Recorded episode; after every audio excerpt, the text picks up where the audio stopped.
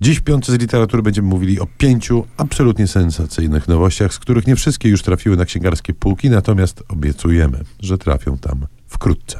Za tydzień premier ma powieść, która faktycznie jest no, dużym wydarzeniem, trzeba powiedzieć, e, światowym. Okazuje się, że Astrid Lindgren, znana nam wszystkim z literatury dziecięcej przede wszystkim, e, zostawiła e, i odnaleziono w jej dokumentach coś w rodzaju szkicu czy pierwszej wersji powieści dla dorosłych, która rozgrywa się w Bullerbyn. To się nazywa Bullerbyn z drugiej strony. Opowiada ta powieść o tych samych wydarzeniach, które znamy z, z klasycznej książki dla dzieci, z dzieci Bullerbyn oczywiście, ale bohaterami i postaciami pierwszoplanowymi są rodzice tych, tych dzieci. To była rzecz nieukończona.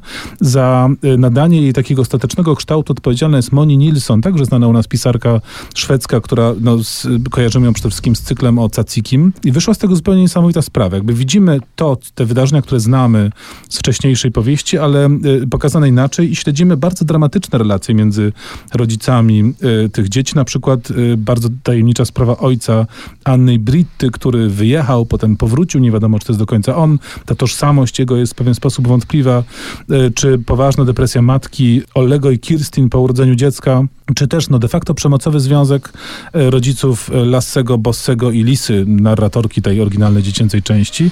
Bardzo poruszająca, niepokojąca powieść, która trochę tak dekonstruuje ten piękny mit Bullerbyn. Myślę, że jednych zachwyci, drugich wprawi w konfuzję. No ja jestem pod dużym wrażeniem, muszę dekonstruuje powiedzieć. mit Bullerbyn, ale dekonstruuje też nasze łepetyny, bo nigdy już dzieci z Bullerbyn nie będą smakowały tak jak wcześniej. Tymczasem kolejna arcyciekawa pozycja na naszej liście to y, książka adresowana do ewidentnie czytelnika dziecięcego. Kulinarne przygody Krysi Śniadanko to nie tyle co książka, co nowy cykl książeczek, nad którymi pracował już od lat tyle że trafiały one do szuflady, wybitny polski poeta Adam Zagajewski. Pierwsza książka z cyklu nosi tytuł Wielka Przesada i jest to rymowana e, opowiastka opowiadająca o Krysi, która próbuje sklecić zupełnie nowe danie, natomiast używa do tego dania, gdyż jest ona, nie wiem jakby to nazwać najrozsądniej, pewnie holistyczną kucharką. Jest e, Krysia przekonana, że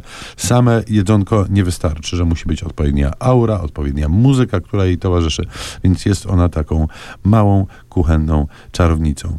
Natomiast istotnym dopełnieniem tej książki e, są ilustracje. No właśnie, bo to jest książka, która przypominać może konceptem koziołka matołka, czyli mamy tekst rymowany, który sam w sobie jest zrozumiały i czytelny, można to czytać na głos dziecku, ale także mamy bardzo dużo ilustracji w takich kadrach następujących po sobie, za które odpowiedzialny jest sam Wilhelm Sassnal. Bardzo specyficzne ilustracje, czasem biało-czarne, czasem kolorowe. Ciekawie to współgra z tekstem Zagajewskiego, który też trzeba powiedzieć, no to nie jest koziołek matołek w sensie formalnym, jednak widać tam ten, ten sznyt, ten, ten charakter jego szczególnej poezji. Bardzo interesująca pozycja dla dzieci, tak powiedziałbym, od 3-4 lat wzwyż. I myślę, że z ręką na sercu możemy powiedzieć, że jeszcze nigdy Adam Zagajewski nie był tak zabawny, a Wilhelm Sasnal tak abstrakcyjny.